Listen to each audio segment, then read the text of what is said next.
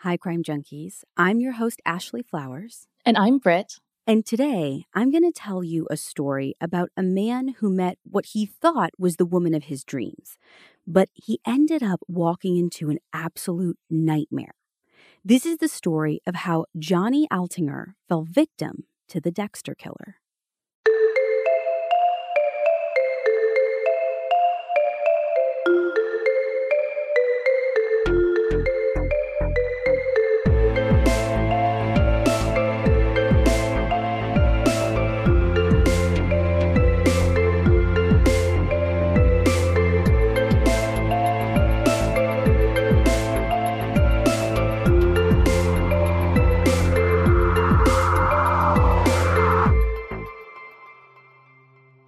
It's a Friday night before the Canadian Thanksgiving long weekend in October 2008, and Johnny Altinger is getting himself ready for a date. I mean, he's pretty excited about this date. He's been talking to this woman, Jen, online and by email and, you know, texting for the past few days, and he's really into her. And even better, she seems really into him.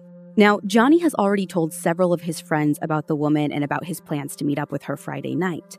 Now, her profile on Plenty of Fish shows a beautiful brunette in a bikini on a beach. And, you know, his friends are like a little surprised that this woman is into their nerdy friend, but they're excited for him. Like, Johnny is a great guy and he deserves to find some happiness and have a little fun.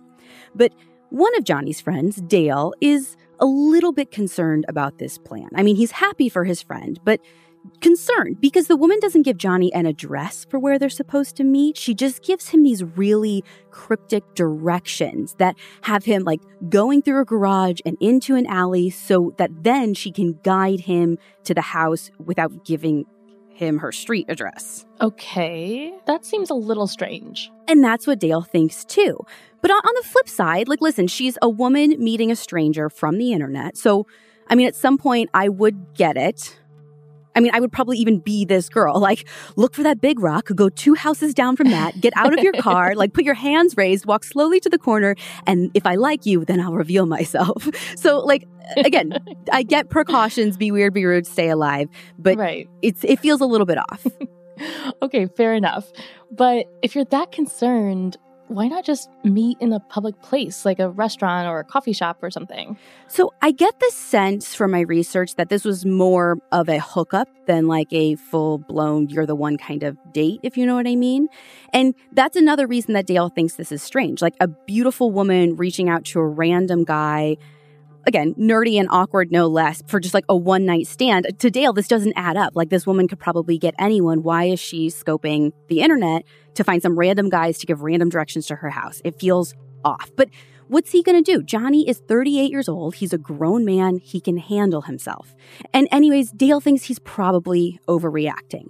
But just in case, out of an abundance of caution, he asks Johnny to shoot him the address of her place when he gets there. Just in case. But that never happens. Instead, at 6:30, Dale gets a call from Johnny. He says the woman that he was supposed to meet wasn't there when he arrived. Instead of finding his date, according to a 2011 article from the CBC, Johnny said that he found some random guy who said that he was making a movie there. In her house? No, in the garage, the one that he's supposed to walk through to get to that back alley that leads to her house. And so Dale's like, okay, that's strange, but all right, whatever. And they just kind of like hang up. Johnny was just calling to tell him, hey, this was super weird. And he thinks Johnny's probably heading home now since the date clearly didn't pan out. But then, sometime around 7:30, Johnny sends a short email saying that Jen is home and that he's headed back to meet her. So Dale kind of goes back and forth. He's like, "Okay, well there you go. I was I was wrong. Everything's fine. He's going in. He's going to have a great night." But he just can't shake his worry. So later that night, before he goes to bed, he calls Johnny's cell. According to The Devil's Cinema by Steve Lillebuen, the phone rings six times before Johnny's voicemail kicks in. Dale hangs up, still not feeling great about this, but he goes to bed anyway, just hoping for the best. The next day comes, and the next day goes, with no word from Johnny. Dale ends up calling a few more times, and every time he keeps getting voicemail. He mentions his worry to another friend who shares a bit of his concern, but they both just try and shake it off. It's not like they talk to Johnny every single day before. Like, again, they're all grown men, they all have their own lives. But when Sunday comes around and Johnny is a no show for a motorcycle ride with Dale, now Dale knows something isn't right. Johnny wasn't the kind to stand him up, and he would never miss a chance to ride, especially with his best friend. By the time Dale wraps up Thanksgiving dinner with his folks, he is determined to start looking for Johnny. So he and his wife and another friend of theirs decide to drive out to Johnny's place. Like, what if he just lost his phone or something? What if something was wrong and he's like hurt at his place? Like, it can't hurt to just go check on him.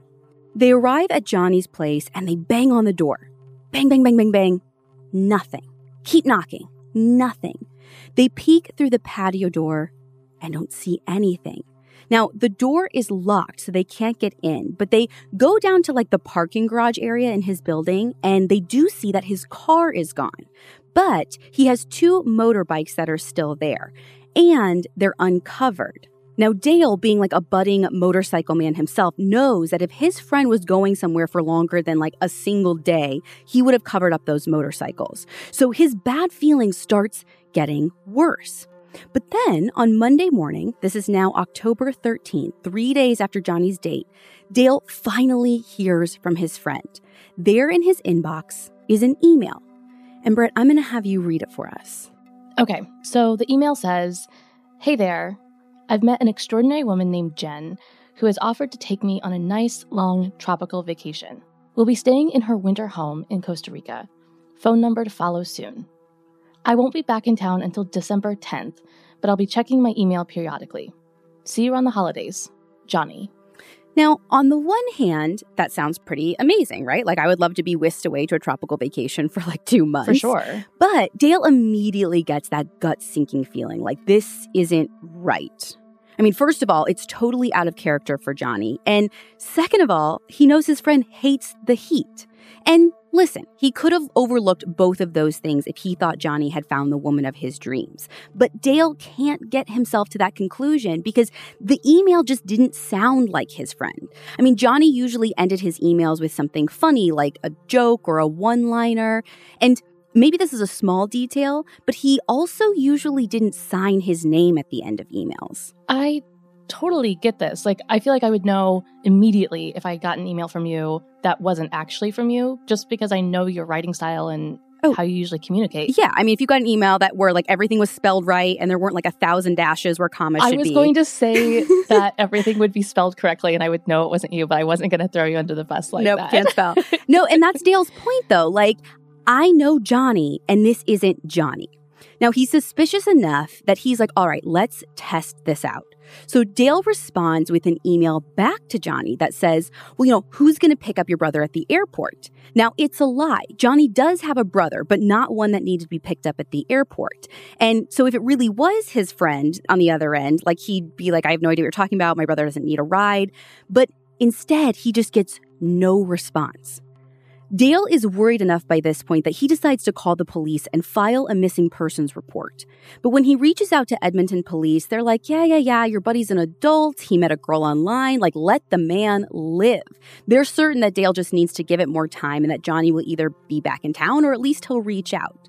So Dale tries to set aside his worries because the police are probably right. And we've said it on the show a million times. You just never really know anyone. And maybe this was just a side of Johnny that he didn't know a spontaneous side, a side that loves the heat when there's a beautiful woman there. So Monday rolls to Tuesday, and according to Ben Gelinas from the Edmonton Journal, the next person to hear from Johnny is his boss, who arrives at work to find an email in his inbox, a straight up resignation. It's a short email, and Johnny basically says, like, Thanks for everything, but I'm going to be leaving my job effective immediately to follow a new life altering path. Now, his boss replies, wishes Johnny well, and asks him where he can send his final paycheck. And again, when someone responds, Johnny never replies back. It seems like Johnny just vanished, ran off to start a new life, not giving a second thought to the ones he left behind. But then, just as quickly as their friend Johnny disappeared, he's back again and showing up all over the internet. All of a sudden, Johnny is super active online. And when his friends see his activity kick back up online again, they breathe a huge sigh of relief. Johnny's posting updates on Facebook, he's changing his MSN screen name, he even deletes his profile on Plenty of Fish. So they figure he must be out there, somewhere out there with Jen, happy and living his life. But then more and more days pass, more and more days with no direct word from Johnny. Dale just can't shake the feeling that something isn't right. By Wednesday, now five days after Johnny's date with Jen, Dale decides that he's had enough. He calls police again and he says, You're not listening to me. Johnny is missing and I need to officially report him as a missing person. Finally, an officer agrees to at least send someone down to take a statement. So Dale and two friends get together, relieved to finally have police taking them seriously. But they wait and they wait, and the cop never shows up to take the statement. What? They just stood him up? Exactly. So, desperate and frustrated, when Friday rolls around, Dale and a couple of friends decide to take matters into their own hands. They head to Johnny's place again, and this time they get through an unlocked window. Now, when Dale spoke to police, they said that they needed more evidence that something had happened to Johnny if they were going to start like taking this seriously and start actually acting like it's an investigation.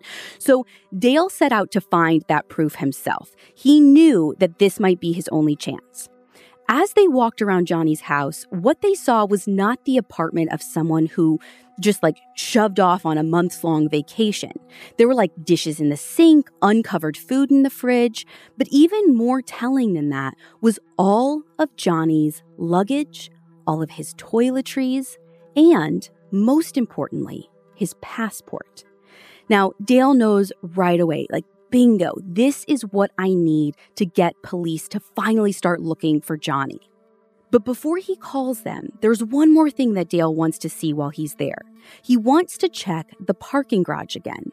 He was hoping that maybe his buddy had been back to cover up those bikes, but everything was exactly the same as when he saw it last time car missing, bikes uncovered. So once again, Dale calls Edmonton police, and finally, finally, they file a missing persons report. And finally, a week after his date with Jen, the search for Johnny officially begins. When police start working this case, they're still very much working from the theory that Johnny met a girl, hit it off, and ran away. From their perspective, he was a grown man. He'd been emailing his friends, updating Facebook, and they figured that this would be an open and shut case. They just needed to find out where Johnny was. So they start by hitting all the places you'd look for proof that someone was off on a beach vacation. They look for his car at parking lots around the airport. They call airlines to see if Johnny had flown in or out. They even call customs officials in Costa Rica to see if Johnny had been through at all. But these first few calls all turn up absolutely nothing. So Okay, they start getting a little bit more suspicious and they realize that they need to start making some more calls. So they start to call anyone they can find who has any kind of connection to Johnny personal, professional, in person, or online. And one by one, they find out that the last time anyone had seen or spoken to Johnny was Friday, October 10th, the day of his date with Jen. Now, some people had received those emails that we read before, and some had seen the status updates on Facebook, but no one had like a real time conversation with him at any point since that date. And this is when police are finally on the same page as Dale. Like maybe there really is something going on here. And if he's not on a beach vacation, then where the heck is he? They start asking more about the date Johnny had the weekend before. That was the last time anyone saw or heard from him. Dale tells them about Johnny's hookup date with Jen, Jen the stranger, Jen from the internet, and police ask Dale for the address. And this is when Dale tells them, like, okay, this is the funny thing. She wouldn't give Johnny her address, just these really convoluted directions to her house that included instructions to go through a garage when he got there. So police follow these convoluted directions and end up, just as they thought, in front of a detached garage. It has these two big roll up doors. It's kind of, you know, run down, just an ordinary garage. Nothing is standing out about this thing. Now, they can't just go barging in without a warrant or probable cause, so they start talking to neighbors instead. And they learn that the garage is a part of a rental property that includes a house as well. The garage and the house are rented to separate tenants, and neither of those tenants is named Jen. In fact, no one has ever even heard of anyone named Jen. Police probe a little bit more and start asking who then had been renting the garage. And they find out it's a local guy named Mark Twitchell who's been using the space as a film set. Police reach out to Mark by phone and ask him a few basic questions. Do you rent the garage? Do you know anyone named Jen? Did a guy show up unexpectedly last Friday night? And like all these, you know, questions that we have. Now, Mark is super cooperative. He answers every single question. He says, I've been running the space for a film project that just wrapped. I have no idea who Jen is. I don't know anyone by that name. And I don't know anything about a missing guy. Now, while they're on the phone with him, like they tried to peek in the garage, but they can't see anything inside because the windows are all blacked out. I mean, remember, it's a film set. So they asked Mark if he would mind if they took a quick look around, you know, just to see for themselves that, like, there's no sign of Johnny, nothing fishy's going on. Right. And Mark says, yeah, for sure. Like, I will head over there right now to let you in. When Mark arrives, he and the officers walk to the back of the building to get in. But as they start approaching the door, Mark stops cold in his tracks, and he points to the padlock on the door. And he says, This isn't mine. Someone's changed it. Now, apparently, whoever changed the lock was apparently an idiot because, according to Steve Lillebuen's book, the eyelet part of the lock, like that's the part that you loop the lock through, was attached to the building from the outside. So one of the officers just took out a key or something from his pocket and literally just like unscrewed the screws and the eyelet came off, still attached to the lock. So the door just like swings wide open. Now, the first thing that police notice when they step inside the garage is the smell hanging in the air. It smells like something at one point in time had been burned in the garage. And the second thing that they notice is this huge stainless steel table, like something you'd see in a butcher shop or something like that. Now, the only thing on this table is a paper receipt from a hardware store showing someone had bought a bunch of industrial cleaning supplies paper towels, rubber gloves, industrial solvent, and plastic sheeting. Yeah, totally normal garage stuff. Yeah, so maybe not super normal for you or I, but Mark tells them that the movie he made in this space was a horror film, one where they had to use a bunch of fake blood, like a lot of fake blood. So he tells the officers that they use a mix of like corn syrup and food coloring on movie sets, and it's super, super messy. And if you don't clean it up quickly and do a really good job, that it attracts a bunch of bugs pretty fast. So he says, you know, this is what all this is about. I had to clean up this movie set. Beyond the smell and the receipt, nothing else in the garage is super suspicious, especially not considering that it was a film set. But they still want to get an official statement from Mark, so he heads to the station with the police. By the time he's one on one with an investigator, it's the middle of the night, like 3 o'clock in the morning. But Mark is a really good sport about it all. He's friendly, confident, and forthcoming with all of his answers, trying to be as helpful as possible. Now, even though it is the middle of the night, everyone notices that Mark has a ton of energy. He talks about Star Wars fan films that he's made, about the movie industry in general, about how he makes his living, which he says is partly from investors and partly from selling Star Wars memorabilia on eBay. And he goes on to tell the police about his wife named Jess and their eight month old daughter Chloe and how they share this home on the outskirts of town. Like, on the surface, this guy seems fine. Nerdy for sure, a little quirky, yeah, but fine. As far as police are concerned, he's not a suspect or really even a person of interest. He's just there to, you know, answer some questions about his garage as the potential last known whereabouts of a missing person. Mm-hmm. Now, according to an episode of True Crime Canada, one of the lead investigators even watches the tape of the interview back a second time, looking for any sign, you know, in his body language that maybe Mark was being deceptive, but he finds nothing. No stuttering, no hesitation, nothing to suggest that he was being anything other than honest and helpful. So after a few hours of questioning, they thank Mark for his time and let him go. But there is one thing that the investigators can't get out of their heads.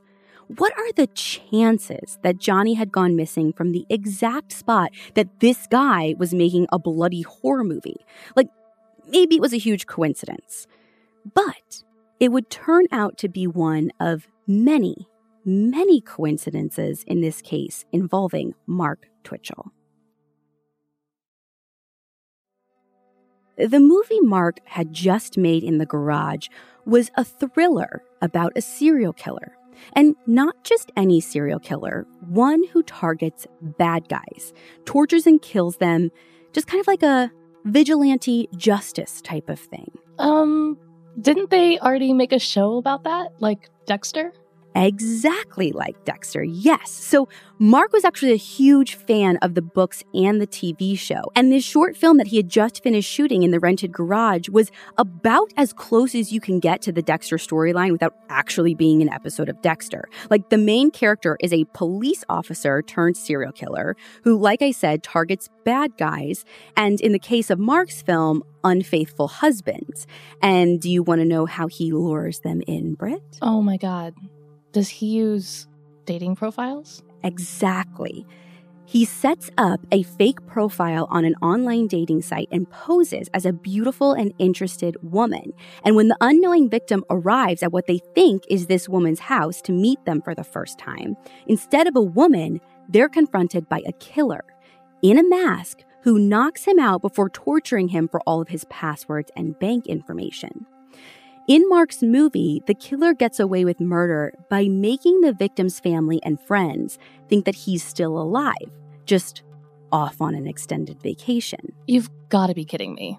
Right? Now, what's even crazier is that the protagonist in the movie, he's a screenwriter who uses real life murder to do research for horror movie writing. Like, at this point, police are wondering if this is a fictional story or some kind of autobiography. By now, as you can imagine, the search for Johnny is starting to get really urgent. With no other leads, police decide that the next best step is to go back to Mark's garage. It was the closest thing they have to a last known location for Johnny. But when they make the request for a search warrant, the judge says, nope, like, you don't even have enough evidence to prove a crime has been committed. I can't just like let you go searching this guy's garage. And police can't really disagree on this point, but it doesn't change the fact that they need to look around that garage again. So they try a different angle. One of the investigators calls Mark up again and asks if he'll let them in again. And to everyone's surprise, Mark says, sure, come on by. But before they can even get to the garage, Mark tells the officer about a bunch of weird things that have been going on over the last few weeks. He said his car had been broken into, a few of his things had been stolen papers, money, sunglasses, that sort of thing. And not long after his car was tossed, he arrived home to find his front door unlocked when it should have been locked. He hadn't seen anything out of place or missing, but he was still uneasy about it, especially since it was the house that he shared with his wife and baby. But, Mark says, that's not even the weirdest thing.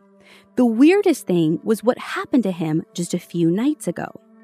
Mark said that he was sitting in his car at a gas station when a stranger came up to him and knocked on his window and asked him if he wanted to buy a car. I'm sorry, what? Yeah, according to CBC News, apparently out of nowhere, this stranger just offered to sell him a car. And not just any car, a red Mazda hatchback which was the exact car that Johnny drove. But an even more bizarre coincidence, Mark tells the officers that the reason this guy was selling his car to a stranger at a gas station was because he'd met a woman. And she was super rich and she was taking him away on a beach vacation for three months. And he says, I don't need my car. She's going to buy him a new one when they get back. And so Mark offers him $40 for the car, just the amount he had in his wallet at the time. And the guy says, Sure, I'll take it. Now, I can only imagine the side eyeing happening with the officers who are hearing this story. Like, yeah, you can't see me, but I am not looking like I like this. Exactly. And he's like, listen, time out. We're going to need you to come back to the station so we can get like this in an official statement. And Mark, the ever willing witness, says, sure, yeah, I can do that. Let's let's go back and rehash the story again. Oh my God. When Mark arrives at Edmonton Police Headquarters, it's late on Sunday night, heading into Monday morning. They ask him to write up a statement about this guy with the Mazda, and so he does. He writes an eight page statement, and he outlines all the stuff that he told the officers before his car being broken into, the house, the man who sells him the Mazda, the switched up padlock on the garage door. But now he also says that he thinks whoever broke into his car and maybe even into his house had maybe used some of his stuff because he says that supplies are missing, like specifically garbage bags, duct tape, paper towels, and it looked like something had maybe been burned in an oil drum. Now, these are not rookie cops on this case. Even amateurs like us can feel the BS flowing from this guy's mouth, and the Yeah. police know a shifty story when they hear one. At this point, they've got nothing to lose, so they try and smoke Mark out. They say that they know Mark is involved in Johnny's disappearance. They know he did something to him. And they do this for hours, insisting that they're on to him. But even after hours of this, it doesn't work. He doesn't break. By the time they finish up, it's after 6 a.m. and everyone is exhausted. Police are more confident than ever that they're on to something with this guy and that he's more than just an innocent filmmaker. But they don't have enough to hold him, so they have no choice but to cut him loose. But that doesn't mean that they just let him go unscathed. They put a 24 hour surveillance on him and they seize both his house and his car, hoping, praying that one of them would give them the evidence that they needed to make an arrest in their case. The search of Mark's house is like opening a door to the inside of his brain. Police find Star Wars fantasy stuff mixed with movies and books about serial killers and forensic science. And you know what else they find? A published guide to Costa Rica and a stack of blank postcards. Another crazy coincidence, I'm sure. Well, it gets even better because among the many, many items on the shelves and the closets of Mark's home was a terrifying black street hockey mask. Like, think the one that Jason wore in Friday the 13th. And I'm actually going to send you a picture of it that I found um, in the Vancouver Sun because it's a little hard to explain. But here, take a look. Yeah, the mask that Jason wore is actually a really good descriptor, but this isn't like a complete mask either. Like the jaw portion is gone.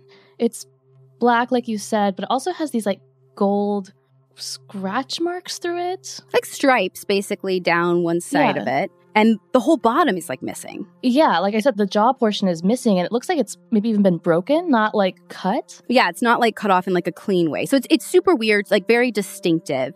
And Yeah. the most important thing though about this mask is that when police look closely at it, they see two spots that look an awful lot like blood. So what detectives were finding in the house gives them a solid start. But even the blood-stained creeper mask would pale in comparison to what they would find in Mark's car. Police found a bunch of stuff in there, including handwritten post it notes, like a ton of them, which were full of like lists and reminders and driving directions, that sort of thing. And most of them seem pretty irrelevant to the investigation, but a couple really stood out. And Britt, do you mind reading them for us? Sure. So here's the first one, and it's a list. It says, ship phone while it's on, parentheses, return Addy of Vic, end parentheses, destroy wallet contents, and use laptop general Wi Fi for email. And then there's a second one, which is also a to do list, and it has three items on it, which one of them was kill room clean sweep. So there's that. Yeah. Then, in the trunk of Mark's car, they find a large blood stain soaked into the carpet and a steak knife that seems to have like blood stains still on it. On the front passenger seat is Mark's backpack, and inside that backpack, they find a huge military issued knife also stained with blood. And, most damning of all, they find a laptop. And while it may sound like the laptop is the least interesting thing that police find in the car, it's anything but.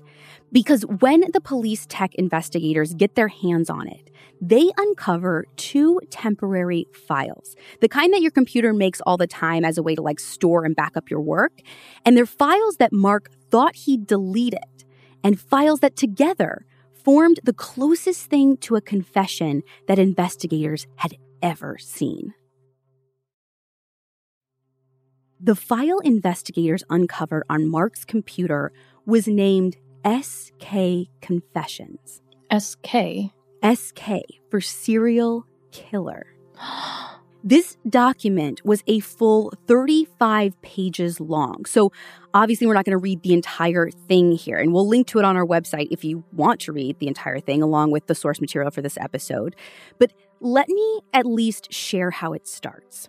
This story is based on true events. The names and events were altered slightly to protect the guilty.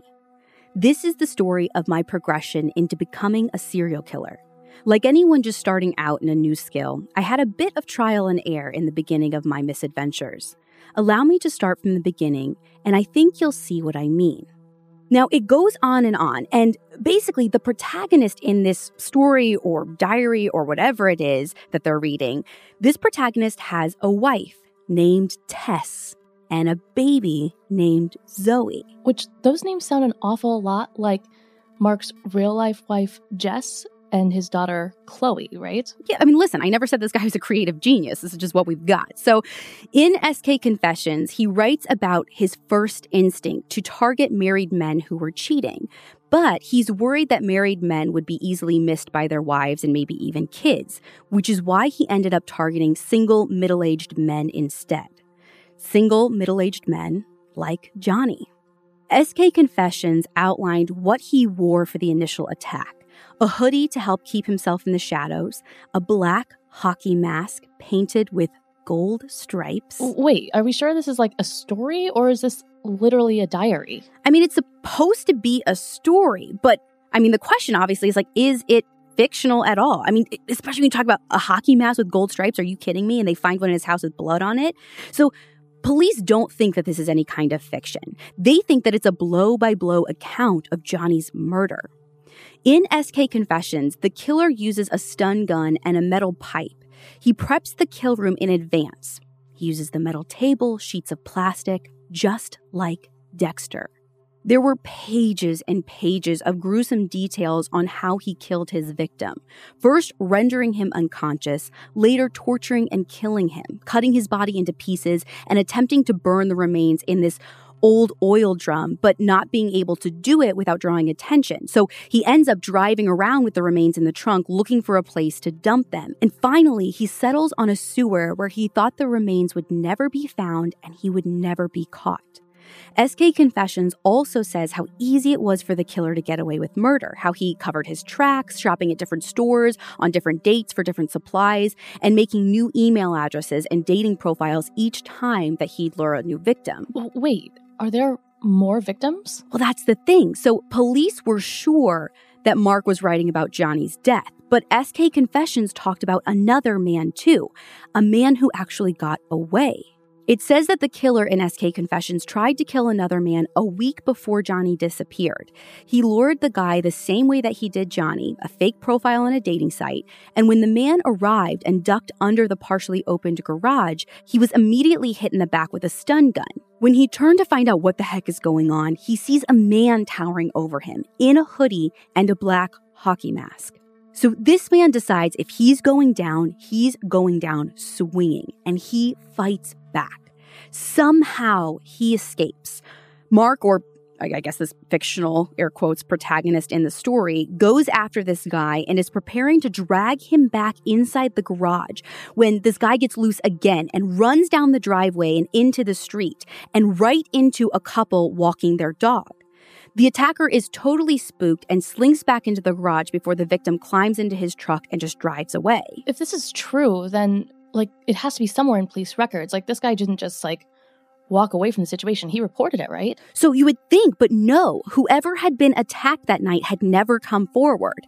Police think that maybe the first victim could have been a married man like SK Confessions was like trying to originally target and maybe he doesn't want to out mm. himself to his wife, but that's literally at this point just a theory and just a hunch that they're running on. Now, they do want to know if this guy is real and if he is out there somewhere. But before they start looking for this mystery man who got away, they need Mark in custody. And the only way to get him in custody was with physical evidence, like real, solid proof that Johnny had been in that garage on October 10th. With everything they had found before, this time they're able to get their warrant for the garage. And at first glance, the garage seemed really clean and orderly. But a closer look would tell a very different story. In Mark's rented garage, police found duct tape, handcuffs, garbage bags, a BB gun that was a dead ringer for the real thing, a stun gun, a long metal pipe wrapped in hockey tape, and absolutely covered in dried blood. They also found full body coveralls, industrial strength cleaning supplies, dust masks, which is pretty much like the entire Dexter Morgan wardrobe. Yeah. They also found in the garage a game processing kit, which probably isn't that creepy or damning if you live in the country and actually hunt for food, because the knives and tools within that kit are used to butcher large animals. But they knew that Mark wasn't a hunter, which made this find even more chilling. And here's the thing about everything they found. According to the Red Deer Advocate, everything in the garage, and I mean everything, was covered in blood, including every single tool in that game processing kit. The blood spatter evidence suggested that someone had been beaten to death with many blows from many different directions. Police guessed that the weapon had been the steel pipe covered in hockey tape, and the blood evidence corroborated that. So finally, on October 31st, 2008, Mark Twitchell is arrested and charged with first degree murder and attempted murder. Can they charge you with both of those charges in Canada? So I know it's a little confusing right on the face of things. And I think the public was probably a little bit confused too, because at this point, all they'd ever heard about was Johnny. But during the press conference, when they're announcing the arrest, the officer holds up a picture of that black hockey mask with the gold stripes. And this is when they tell everyone that they have reason to believe Johnny wasn't the first person to visit Mark's garage, and they announced to the public that they're looking for a victim to come forward who may have gotten away. And two days later, that person comes forward. Oh my God. The man's name was Gil Tetreault, and according to him, the attack Mark wrote about in his quote, fictional confession piece was entirely accurate. Did he ever say why he didn't report the crime? Honestly, he was embarrassed. In a Toronto Sun article from 2017, Gil said that he was embarrassed that he'd even been tricked by someone on the internet. And when he found out that Johnny died in the same place under the same circumstances just one week later, he realized how lucky he really was. By mid November, Mark's wife Jess had filed for divorce. She hadn't seen or spoken to Mark since the day that their home had been seized by police. In the month or so since, she had learned that her husband had been unfaithful and that he'd been sleeping with his ex girlfriend and talking to other women online as well. Jess also learned that her husband had been lying about his day job, which he'd quit apparently several months before. And instead of going to work, he spent all day at his rental garage or in his parents' house while they were at work or just in like random coffee shops.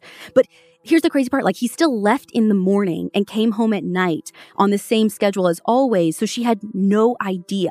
And can we just add a life rule here? Sure, but it kind of sounds like rule number one you never know anyone ever. yes definitely but also i feel like anytime i've heard about this happening of like people lying about having a job and putting on the whole charade of going to work like there was always some real dark stuff happening behind that. So spouse, partner, roommate, if you're ever suspicious, maybe just like give work a call, ask for them. If the operator says they'll connect you, like hang up super fast so your loved one doesn't know that you're a crazy crime junkie.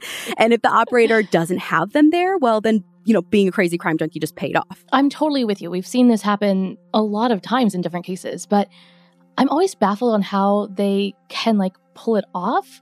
Like, not just the ruse, but they have bills to pay and stuff, right? Well, that's the thing. He did have bills to pay, but he'd been paying all the bills and like building his garage kill room with money that he'd secured from investors for his next film project. And like, I have no idea what his investors thought about this. Like, can you even imagine just like watching the news and being like, oh my God, I gave this Oh guy God. money for an indie film and he used my money. Murdered someone. Yeah, to murder someone. So, police and prosecutors were building a rock solid case against Mark. They had mountains of physical evidence, a victim who survived and escaped, and a 35 page written confession that they were never supposed to see. But there was one thing that they still didn't have, one important thing Johnny.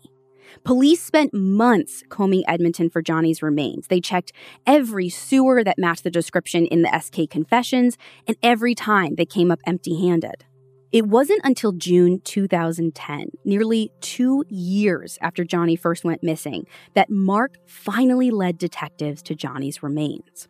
What they found at the bottom of the sewer grate would leave absolutely no doubt in anyone's mind that Mark Twitchell was a monster who deserved to be behind bars. Police uncovered about half of Johnny's remains that day, and the rest likely washed away over time. Mm. What bones they did find showed clear signs of damage. I mean, there was cutting marks, breaking, and sawing. Do we know what made Mark change his mind and finally tell police where he had put Johnny's body? We have no idea. As far as I can tell, no one knows for sure. Mm. Most people involved in the case think that he was probably trying to clear his conscience and maybe trying to give Johnny's family some closure, but truthfully, like he's never explicitly said.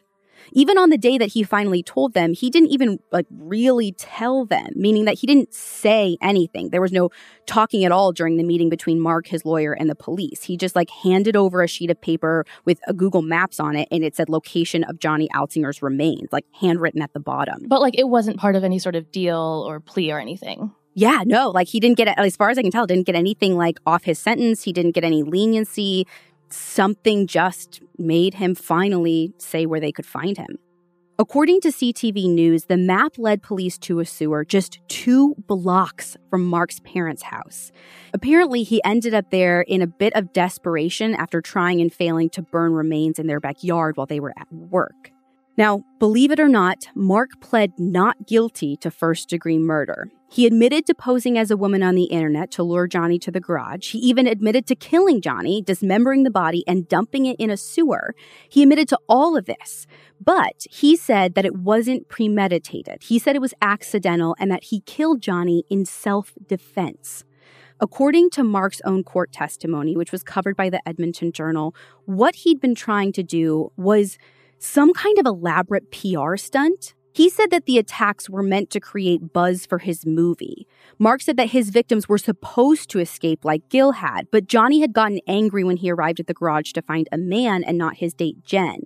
And he said it was during a fight, an equally matched fight between both men, he said, that Johnny had died accidentally. Mark said that everything that came after the dismemberment, the attempt to burn the remains, the eventual resting place in the city sewer was all done in shock. A series of inexplicably bad decisions from who he says is a good man who made a terrible mistake. But the jury didn't think that this was any mistake. They deliberated just five hours before finding him guilty of first degree murder. Mark was sentenced to life in prison with no possibility of parole for 25 years. And here's the thing who knows how many lives were saved as a result? Mark wrote about his plans for the future in his SK Confessions diary, his plans to turn one murder into many, many more. He even had his next two victims all picked out. One was a former boss, and another was his ex girlfriend's ex boyfriend. But because Johnny had the foresight to tell his friends where he was going that night, and because Dale was persistent enough to get police's attention, Mark Twitchell traded his Dexter inspired kill room for the inside of a maximum security prison cell.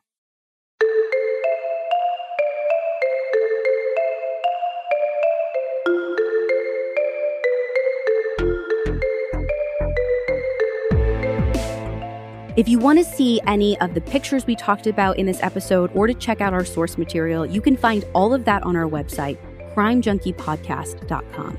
And be sure to follow us on Instagram at Crime Junkie Podcast. We'll be back next week with a brand new episode.